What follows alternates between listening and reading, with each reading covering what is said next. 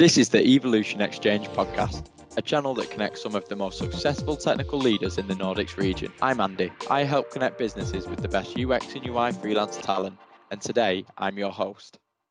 Okay, and welcome back to another installment of the Evolution Exchange podcast. And today we're going to be discussing the topic creating high performance teams.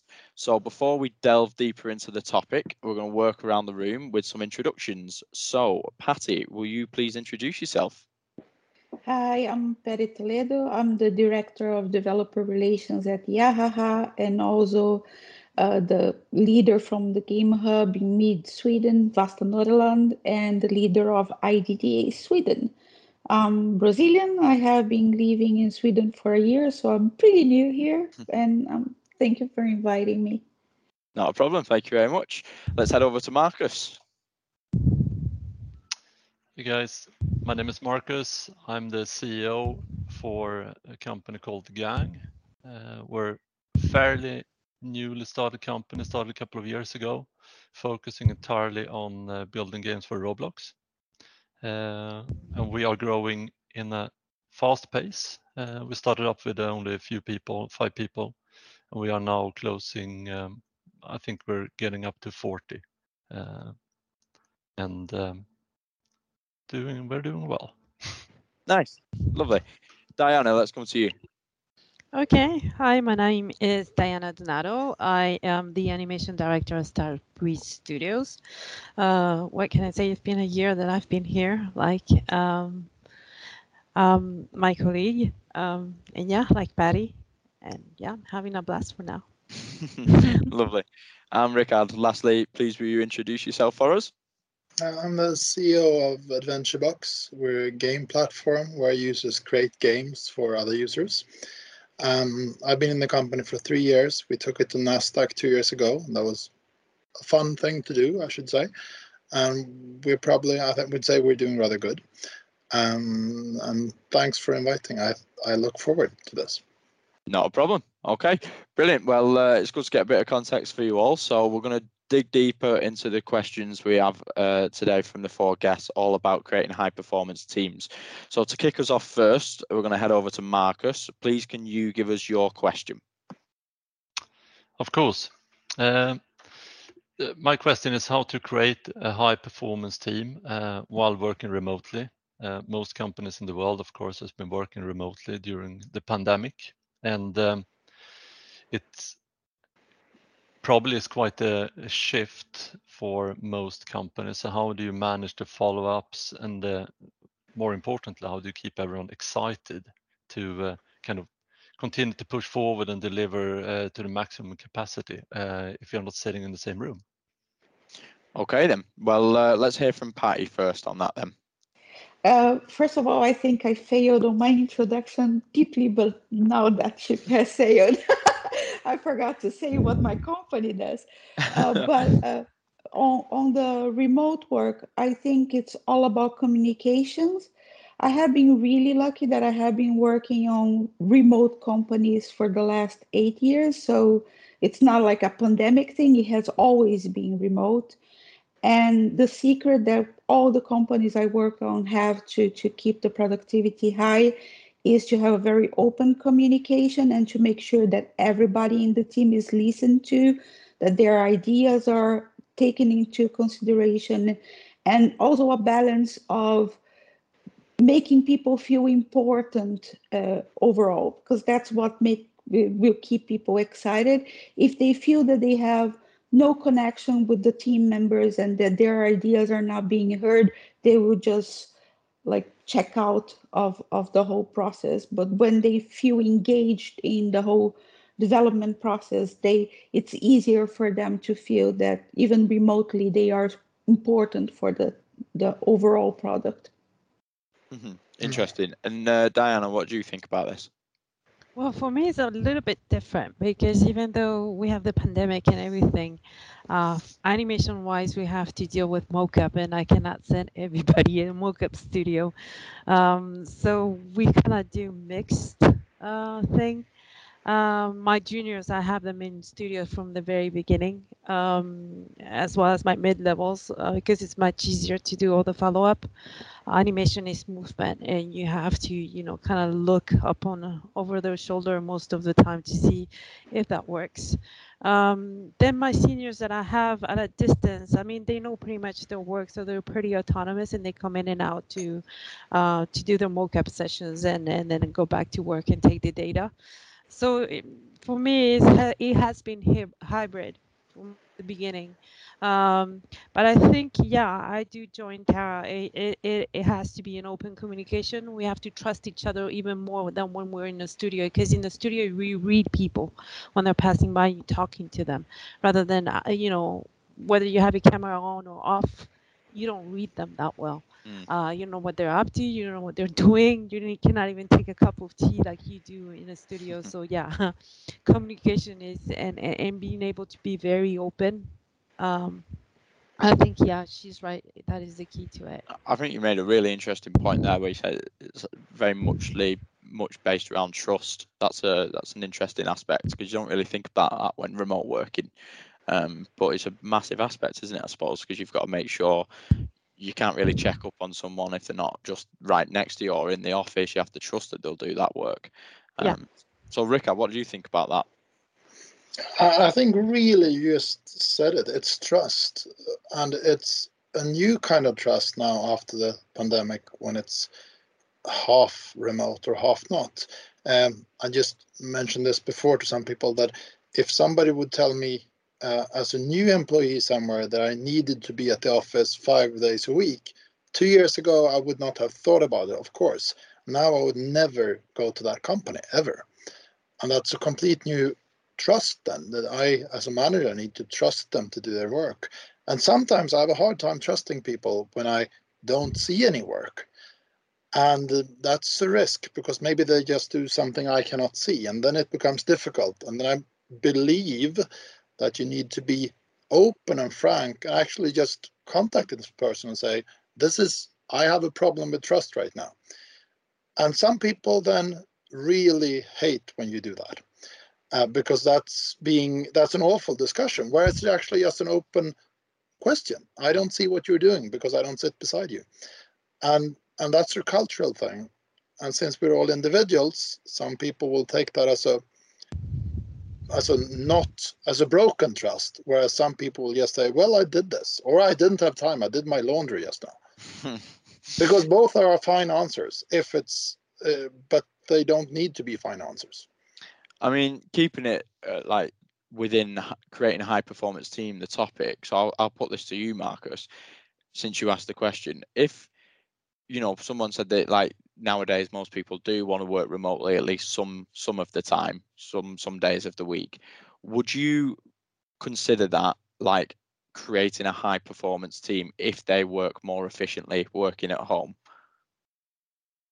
Well well i can i can answer from our perspective um, because it's quite easy. We we actually put up our entire company uh, remotely and said that and um, we did it just pre-pandemic came. Mm-hmm. So right from the from the bat, we we started a company with the culture that anyone could work from anywhere they want, and um, we actually created a culture that um, we had an office so people could go to the office if they wanted, um, but no one was there because everyone wanted to work wherever they wanted to work. Mm-hmm. So um, so what we did was that we tried to replicate instead uh, an office environment digitally.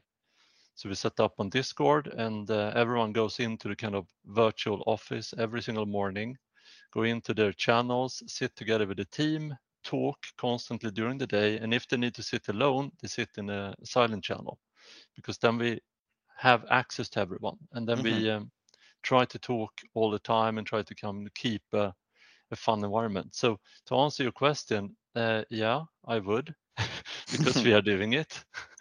and uh, and uh, it is it is working extremely well, I think. And the and another good aspect of it is that we are not bound to just hire people in a regional place. Uh, we can actually hire people anywhere in the world by having uh, that remote working. Lux- yeah, this luxury.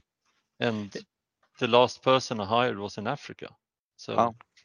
It's interesting that you said that uh, you were starting up like the company in that structure of remote working before the pandemic, because I think a lot of companies have been either reactive towards like the pandemic has forced people to work remotely and now it's set a trend where people don't want to come into the office all the time whether that be you know fears from covid or now it's settled down a little bit they've just got used to that way of that lifestyle.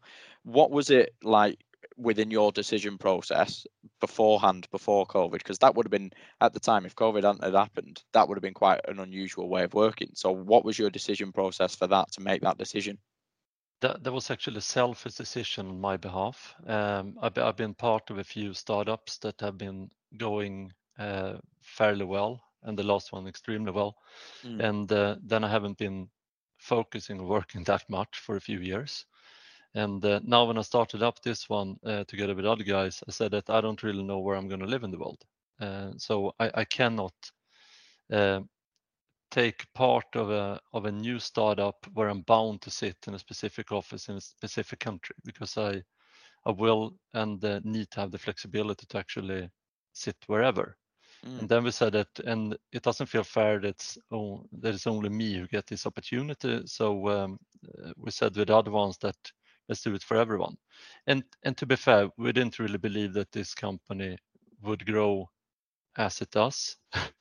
Uh, we we just wanted to have a small company, and uh, we were happy if we were going around and just had salary for all the founders. That was kind of our idea in the beginning. Yeah, yeah. Well, I suppose there's definitely an argument then for creating high performance teams if the whole team's remote and then you're doing really well out of it. So, uh, before we, you know, move on, Patty, just come in again with your thoughts on what's been said there.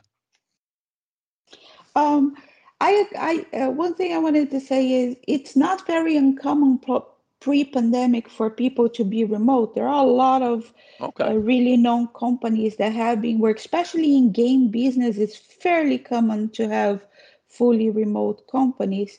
Uh, like I have loads of friends that do that, and it is also connected not only with the what Marcus said, but also with the fact that you can have a better quality of life if you're not forced to live in the city where the company is. Mm-hmm. What happens if I want to work? Like, let's imagine Marcus has this great company. I would love to work, but I hate the city he lives in.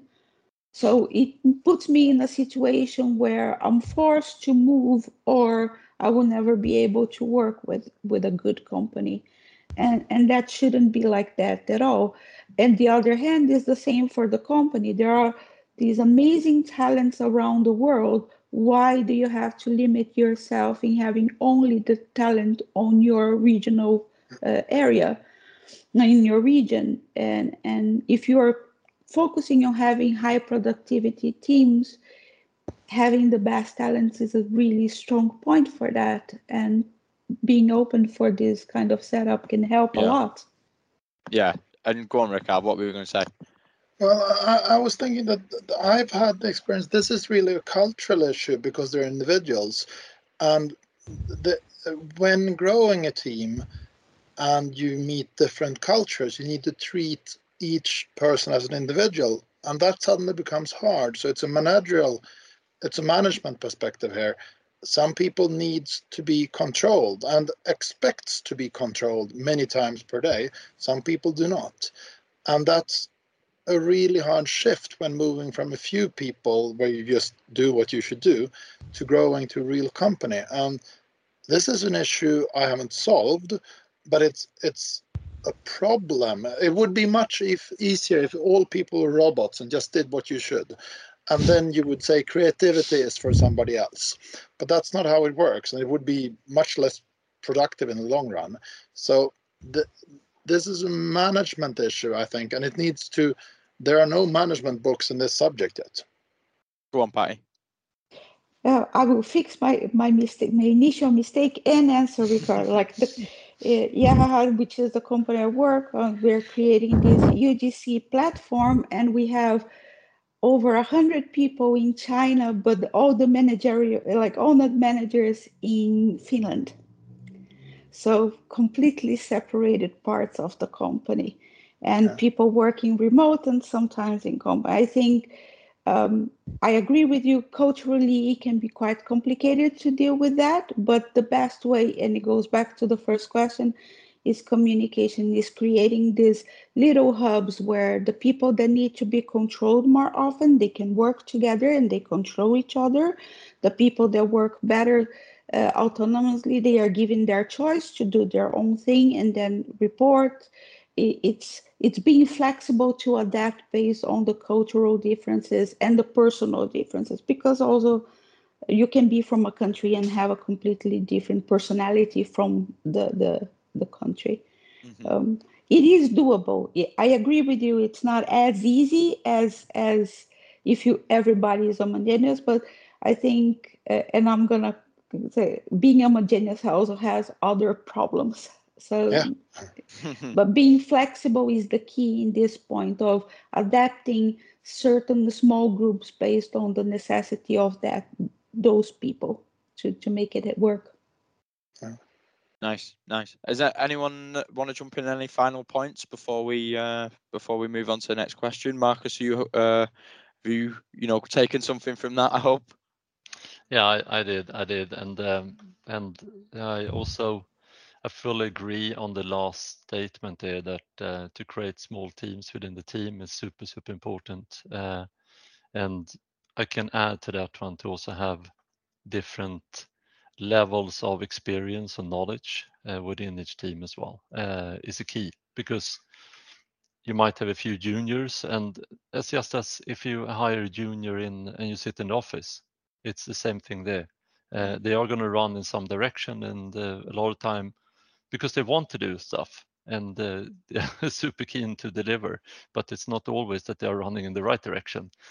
so you kind of need to keep them back sometimes. And same thing here. And uh, you, you kind of need to create a team within a team and you need to be able to scale. So you're going to have some people that are uh, showing that they can deliver themselves and then put them together with other ones.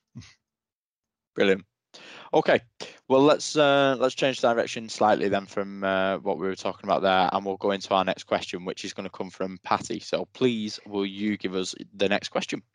I, I will disappoint you completely because we're not moving in any different react, direction. Uh, my question is how can us leaders better deal with the mental health imbalance, a positive company culture, and performance while managing multicultural diverse teams, especially as we were talking, if you're talking remote or hybrid, everybody has different setups. So how do okay. you think we can balance this mental health culture and position at the same time okay yeah interesting because obviously massive aspects that relates to performance and then within creating high performance teams you need to make sure that all your you know the workers the part of the team are operating efficiently are feeling healthy are feeling the benefits um, from a good work life balance. So very interesting uh, sort of subtopic to tackle. So let's hear from diana on uh, your initial thoughts on this question. I um, on this question, I would say again, it comes back to what I said at the beginning: um, trust. Um, you have to have open-minded people on the other side, um, even if you're the manager, and they have to be able to speak to you when they're not okay.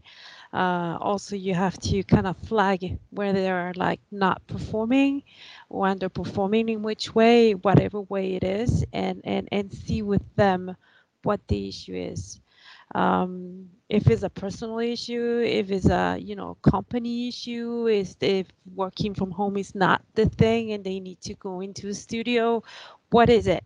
Uh, to be able to kind of solve the issue, is it a cultural thing, and therefore um, uh, maybe team up with somebody who's like has a culture close to you and then you feel more at home more like homey kind of thing uh, what it could be you can only act if you know what's going on and the only person that can tell you that is the one who's having the issue so, so. you'd suggest like creating uh, a sort of culture that sort of presents the, the people who are feeling these issues can openly come and like suggest yeah. these things yeah and and and again no judgment uh, it's just you know why why is that? So and it could be also that they they don't want to be there anymore that they want to go somewhere else and therefore you probably have to help them out too and uh, i think uh, that is a question where trust comes kicks in quite hard. I mean is is really the the key of it.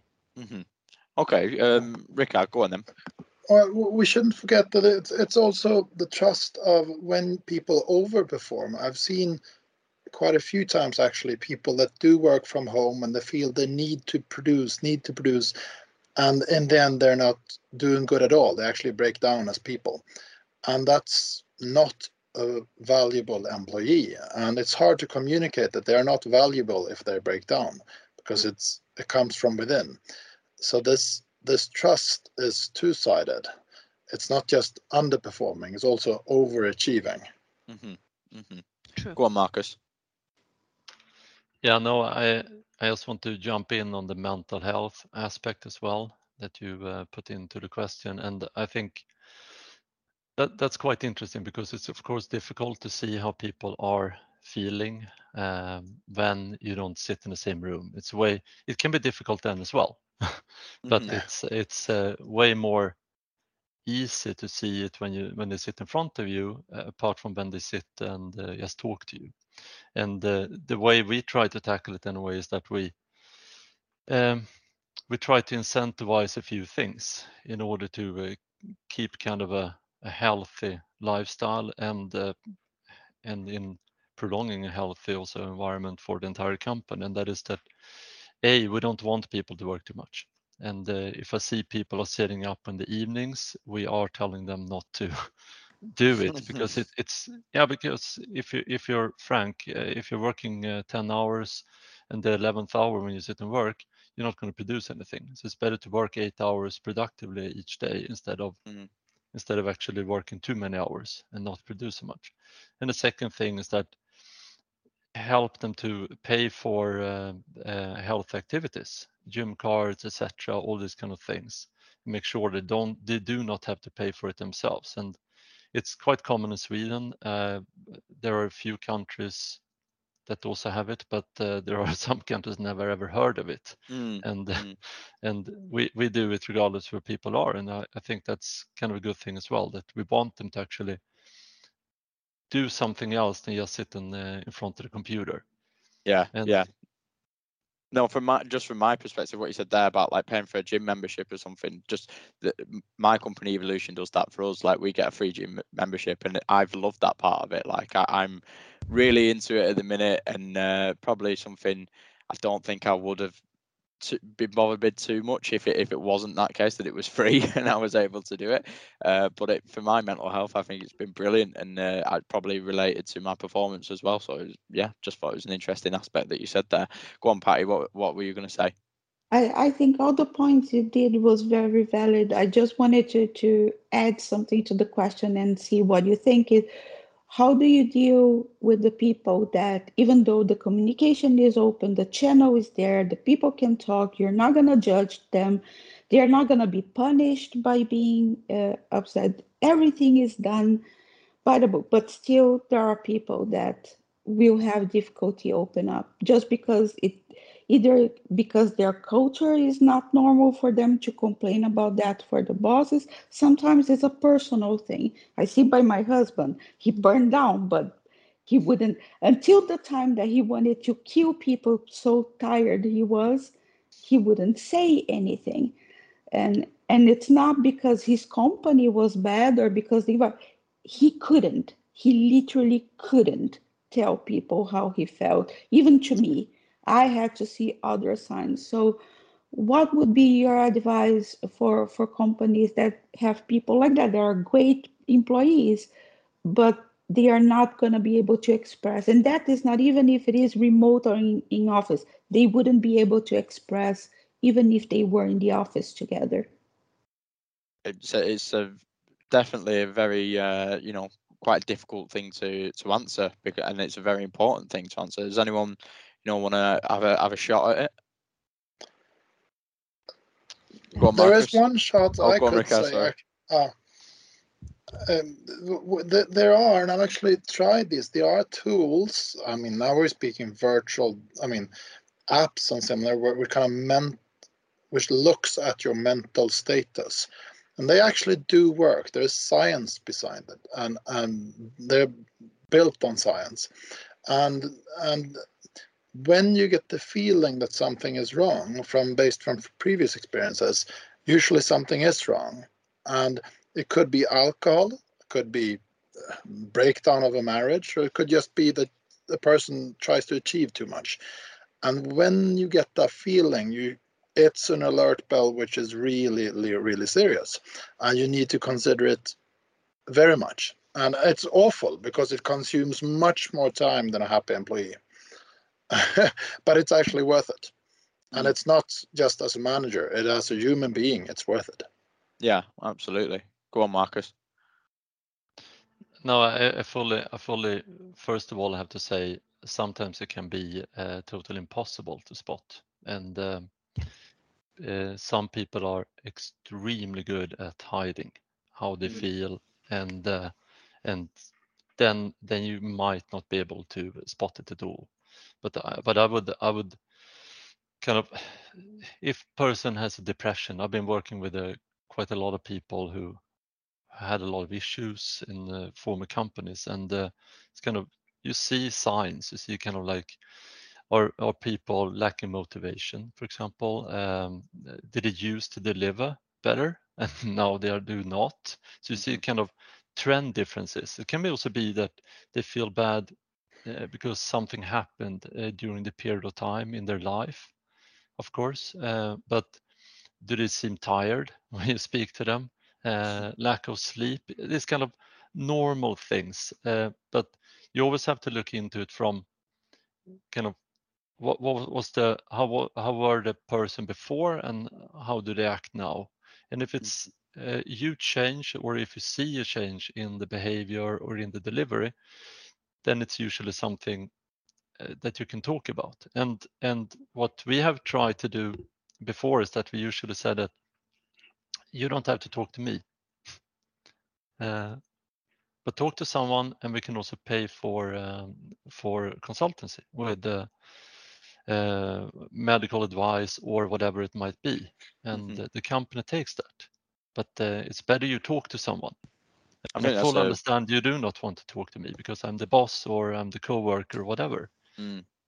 Yeah, I think that's a really, really brilliant like incentive, and I think that relates a little bit to what Diana was saying earlier about the the element of trust. Like they they might not trust you might not have to build that trust up enough. And what Patty was saying, like even you mm. can have all these aspects in place, but you might not have to build that trust up enough for them to come and talk to you. But if they trust you enough just to say, I could I could do with talking to somebody else. If you could facilitate that, then that's massive, and that could be you know huge for their their mental health, and then going forward their like quality of uh, like working and life balance and all the rest of it. Um, go on, Patty. What what do you want to jump in? I don't know if Diana wanted to say something first. Sorry, Diana. If Go on, That's fine. Uh, Go for it. Yeah. Uh, the only thing I would come, I agree with all of you, but I think it, I would also add that it's important, especially if it is a person that is naturally quiet. And you know because when you hire the person you had the interview you know how the you work with this person you know that the person is quiet is not to put too much on the spot. A lot of people they feel more threatened and, and feel worse if they are put like oh you are depressed. You have a problem. Go talk to a professional. They they immediately feel like oh i'm gonna be dismissed uh, like i'm, I'm doing something wrong uh, like putting the spotlight i think uh, it's important to to to realize that we're not trying to find all the solutions here and plus the the panel is not about mental health and i'm really sorry because we're going to going forever on that yeah. but just to know that as a manager if you're dealing with the team and you want to keep the productivity high you have to keep an open mind about how you're going to deal and that each individual is different and you have to be open to adapt and change you're not going to find a magic solution but if you show that you're willing to work with your team the team is going to be willing to work back with you mm-hmm. Mm-hmm. i do think so i had i can give you an example of something like that i had a when I arrived at um, Starbreeze, I had one of my technical animators, I said hello to him, and it took him four hours to say hello back. Uh, since then, uh, today he conducts interviews. Uh, he has somebody under his wing. Uh, he uh, he does wrestling for somebody who doesn't. Uh, I mean, and we went to see him and support him. Uh, so um, he's been doing pretty well. The only thing that I probably did with him is again, I showed him I can trust him that he can speak to me that I'm there, and whenever he wanted to take a step forward, that I will support him. Uh, and whatever decision he makes, because after all, he is the one who feels bad. If he wants to speak to me, fine. If he wants help from somebody else, okay. And I will make room and time for him to be able to do it. I think the fact that he feels supported and comfortable uh, helped him to open up and become the the guy that he is today. And believe me, there's 180 you know no, even 360 change Mm. uh, in who he was and how he is today and his work um, i mean i think uh, when i started out with him he was okay all right he was just doing his job but today he takes initiatives he moves forward he comes with ideas he all boosts up so I think it's also about supporting and trusting our guys. And when they tell us something, even if they don't want to, yeah, I'll make room for you. I'll take, you know, I support you in whatever decision you make in order for you to feel better and move forward. No, it's uh, really, really good, uh, good to hear that, and uh, hopefully that, you know, offers some help and some advice for anybody else who would be listening in terms of like managers and ways you can set up to help support the rest of the team as well. Um, so thank you for that, Patty, because it was a, I know it was a little bit of a tangent off to from the question, but a really good point uh, nonetheless. So we'll change. Uh, well, we'll, we'll sort of stick with the theme of remote working slightly, but we're going to change uh, into Diana's question. So Diana, please, can you uh, give us your question? Uh, yeah, my question was, um, while working remotely or in a hybrid kind of environment, uh, what what can you do or how can you assess uh, your team's um, you know uh, needs. Uh, if they need anything if they while they're underperforming or overperforming which is really true when they're overperforming how can you assess that? How can you can you say okay this is the best solution for you while working or this is not a good solution and we have to work this out you as a manager how can you deal with that Okay, and uh, I'm going to flip this around before we go on to anybody else. Then, Diana, I'm going to get your opinion on your own question and think how, you know, what do you think is is the like the the way to go about it? I think I've said it like a couple of times. but um, uh, I, again, uh, for me, is just you know being able to communicate, which was Mhm. already mentioned. Um, trust, and I think supporting your team and. For my, on my side, um, I don't know how you guys measure uh, the the the fact that somebody's working. I mean, they're doing overperforming or underperforming. For me, it's pretty easy. It's just able to to go in and see his animation work uh, in that sense, and and how he has been um, productive in within the time that we we give him, which is a pretty straightforward kind of thing. Um, and and and I deal with something that is artistic also. So you all everybody has you know more or less their opinion of how artistic it could be how technical it could be uh, and how good it looks. Yeah. um, so for me it's pretty easy to kind of assess when they're over or underperforming uh, uh, in that sense. Um, and i think uh, yeah i think what I have been doing in that sense is is try to make them work just a normal time uh, when I need them to, you know, kick the I kick them out. Uh, the ones in the studio, uh, I kick them out, and when I see they're like staying overtime, whatever, uh, Friday afternoon, you know, because it's Friday, I let them go a little bit early. Try to regulate their schedules because they're still young. For the ones that I have uh, in the studio, and the other ones outside is you know, by talking to them and, and, and, and see more or less when they get into uh, Slack or whatever channel you use, uh, Discord or whatever, and try to assess because I got guys who go up to 60 to 80 hours a week, and that Wow. is not right.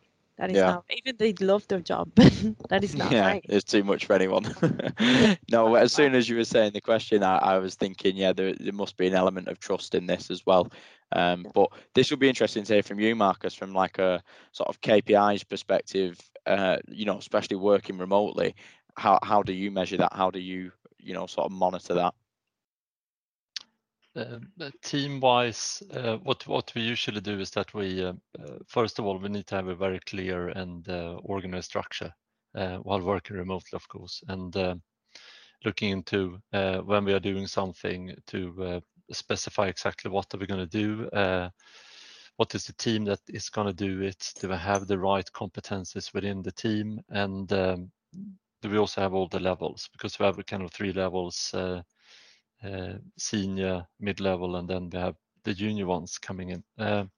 But and assess if they have everything, we usually do follow-ups. So we do um, kind of stand-ups, we do follow-ups, and to see where are we, and trying to see kind of in the end, where are we gonna go? Uh, what is the game gonna be? Uh, because we are building games. So and uh, so what what is the game gonna be about? And our productions are usually not that long compared to AAA games, for example. So we are they're fairly short. Um, so what we do is that we look into the end, and then we go backwards, and then we break down everything, and then we can spot quite early on to see, are we on the right path? Are we actually delivering? And if we are not, then we can always go to the team. And uh, this is related to the question kind of see the KPI-wise, uh, have we delivered what we should deliver on up until this date? Otherwise, we always go to the team, and then we talk to them and see why are we not there? Uh, we we might be further or we might be behind, but then always talk to them to see, do they actually have what they need? Mhm. Have we not given them...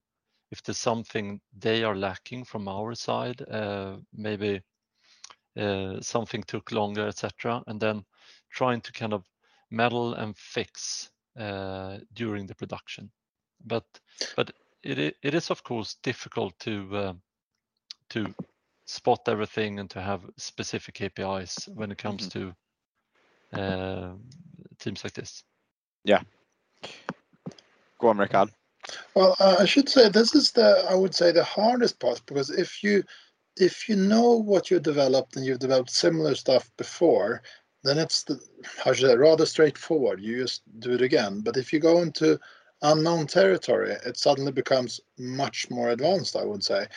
And spotting if somebody's performing when you don't know if it's gonna take a few days or a few weeks is hard, to say the least.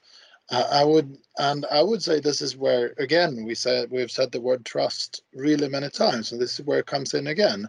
But it's um, this is one of the hardest part I know about teamwork, because this is where you need to trust that people are doing what they should and have what they tools they need, and communicate if they don't have. You need to have all this in place, not just one part. And that's usually there's something wrong there, because you don't have a perfect environment all the times. Usually, you should expect that you have something not perfect.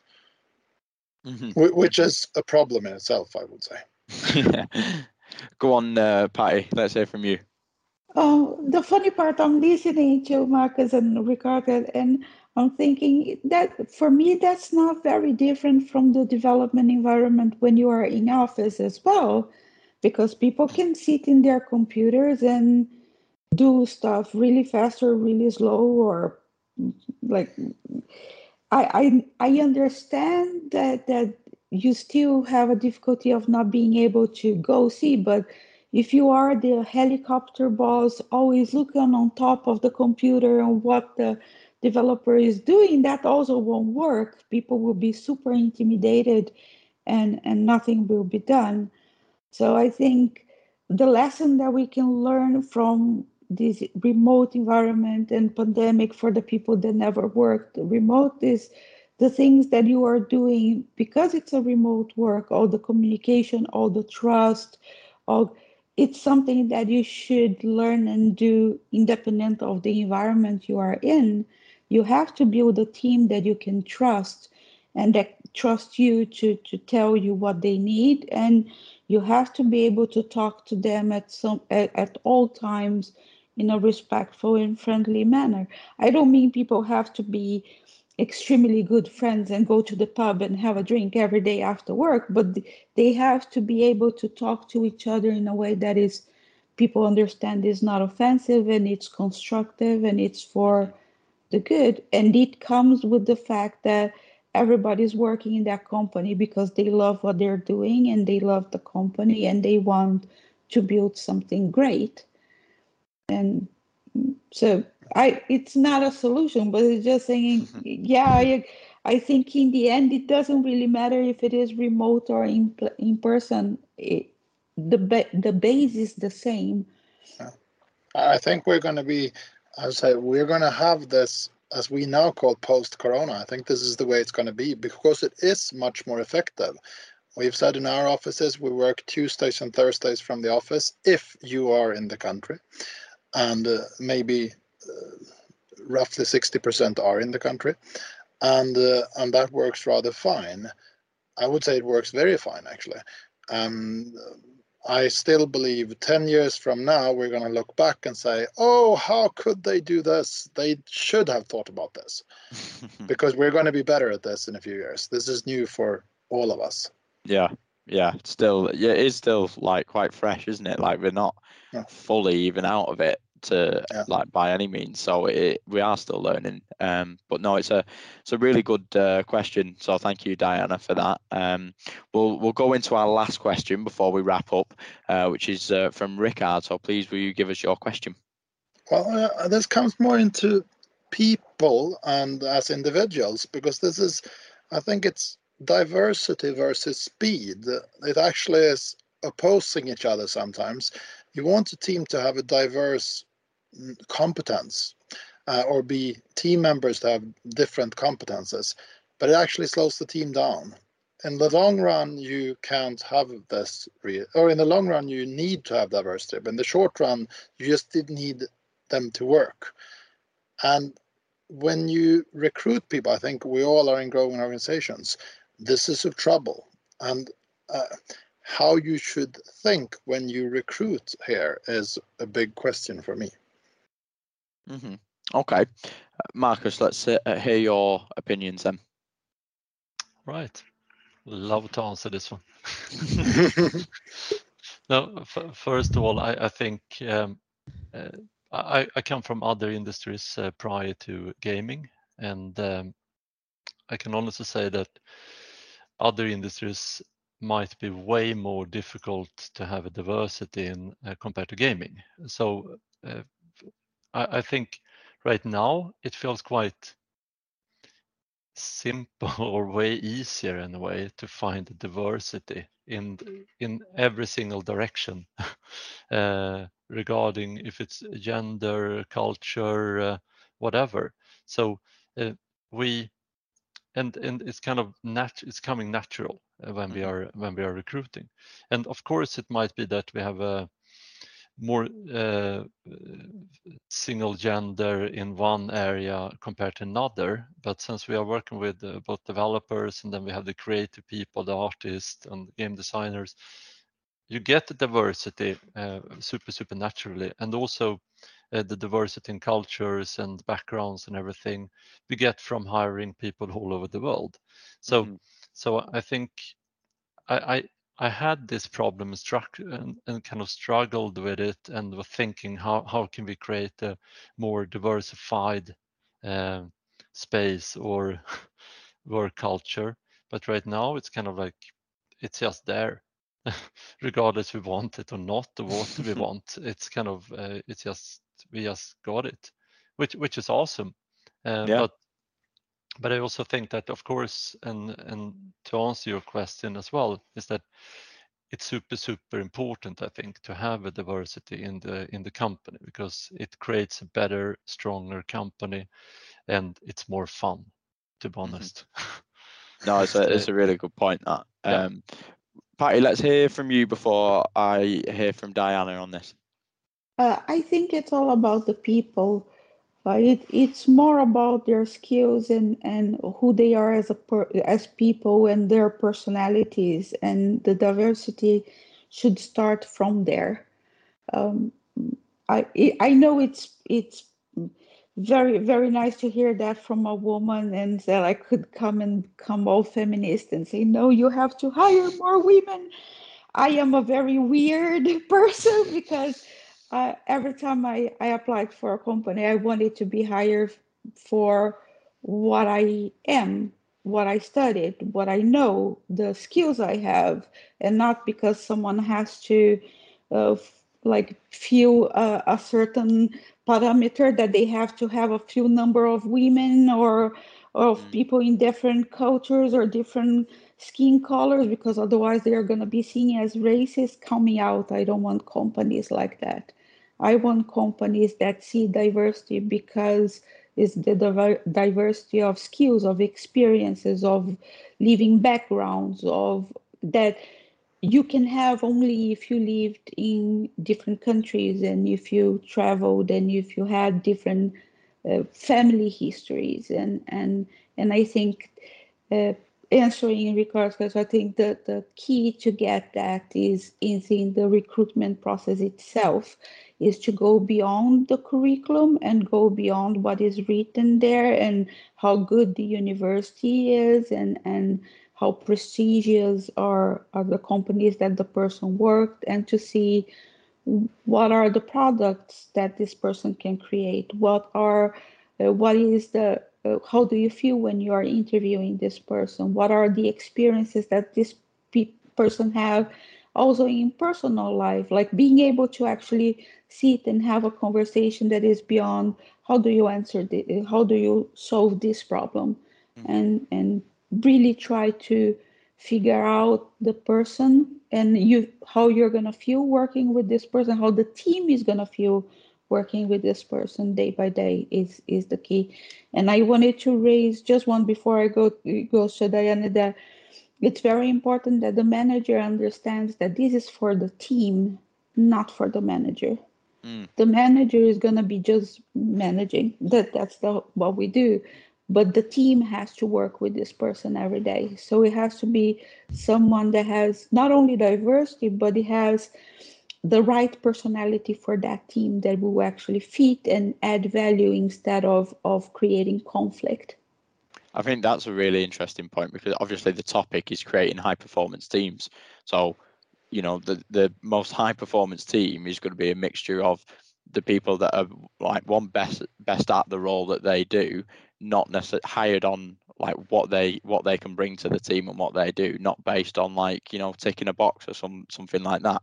I think that's massively important. And what you said there, it might be that might not mean it's best for the manager if they've got like a, some sort of diversity agenda to meet, but necessarily the team's performance might actually be increased massively because they've brought in someone who's a much higher skill set or better for the role. Um, so it is an interesting point. So go on, Diana. Let's hear from you. Oh, for me, so I do join Patty when I recruit somebody. I recruit an individual uh, who has the skills that we need because that's what we're all looking for at first. But yeah, again, uh, we were looking also for a person, and sometimes I found myself to have having a very, very skilled, per, uh, you know, a very skilled individual in front of me, but as a person, it's not going to bring you that much. Mm. I also make the team uh, join for the recruitment process because they are the ones who's going to work with that individual more than I would. I will manage, yeah, but they need to work with them. So they also have to agree that that personality also fits with what they do, with what they are, with what the team that you know the type of mm-hmm. team that we set up. So that is really important. And I already found myself, you know, like being divided with the team. Like, yeah, I like the person, but they see something else. One thing that I learned is to listen to my team, and that is very important uh, in that sense. I think that if they spotted something that I might not have, it's because you know probably if that person would not fit. Having somebody who's less skilled but uh, skilled enough to do the job, um, but really fits the team I think that is more important because skills you can teach that person, you can push it to have those skills, but not to be somebody who you know that comes naturally. That's who you are. That's who that individual will be. Mm-hmm. So I've learned through this process like that that it has to be you know the team has to be involved at some point, and they have to fit with them, not only with me. Yeah. Yeah. Most important with them um, later on to have you know this kind of thing that you manage where you mentioned where um, you know you you you want to have that individual perform uh, and then in the long run you know have more out of that individual. I think that in the long run once you have that that fits the team and everything and that person you know that can do the job also offer him a career path.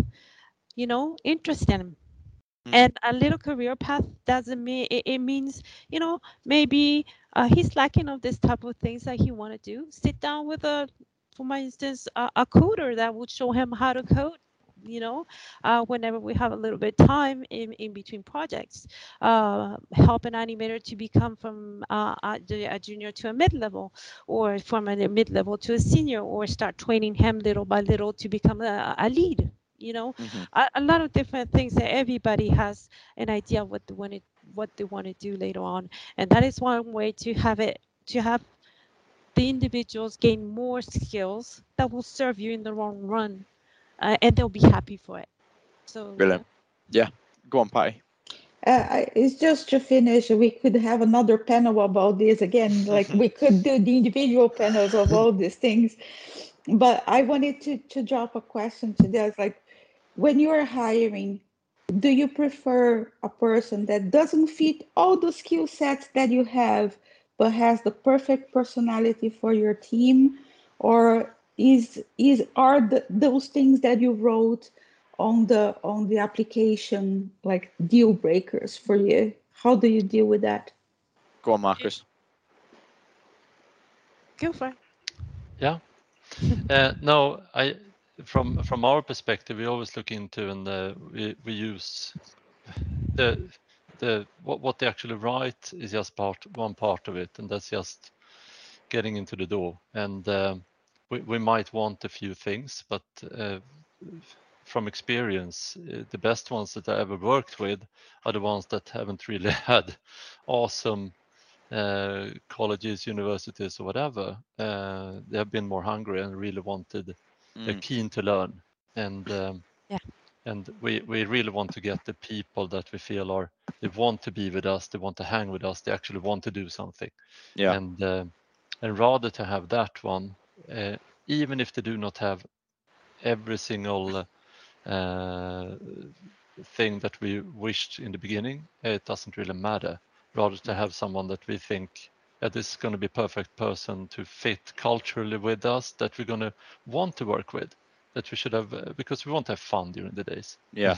We, we actually it, want to hang with them. Uh, i i really would need to fill in with marcus here saying that the thing is that when you recruit you believe you recruit for something but usually down the road you found out you were doing something else. And if you have a strong individual that wants to work and wants to have fun you can solve the rest whereas the opposite is really a problem and and that's where the, that's where this diversity becomes more important you need individuals that want to drive your company mm. Mm. It, from my perspective, in um, be, obviously being in recruitment and recruiting freelancers from a freelance perspective, it has been very, very important. I found speaking to hiring managers when they want to bring in like a consultant for like six to twelve months. There, a lot of managers say that the personality of the person is massively important compared to the like they've got to fit the culture of the team because if they're just going in there, they've got to click with the team you know in a short space of time and then leave it's really to have that sometimes could disrupt a team and not make it so high performance even though the skill set is you know brilliant and brilliant experience.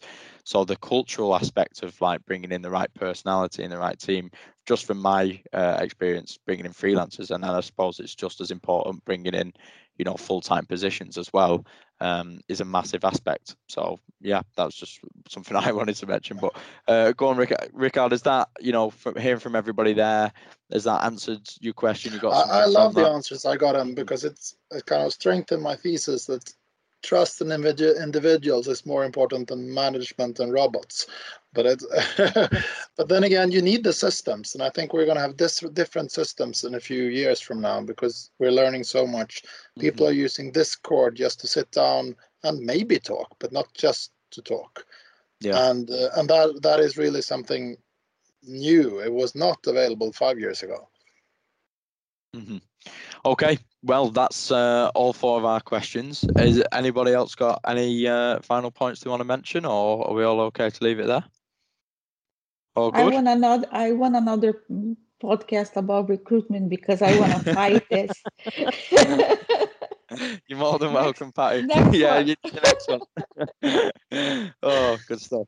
Right, well, thank you all. Thanks, Andy. Uh, it's been a good time. Much. No Thank problem. You Thank you very much. Thank so we'll leave that there for this week. Um, it, this has been another episode of the Evolution Exchange podcast. So I want to just take this opportunity quickly to thank Patty, Rickard, Marcus, and Diana for being on there and sharing some really insightful stuff. And hopefully, you listeners have got something from it. If you would like to get involved on one of our upcoming podcasts, please feel free to reach out to me on LinkedIn. Uh, but for now, we'll see you next time.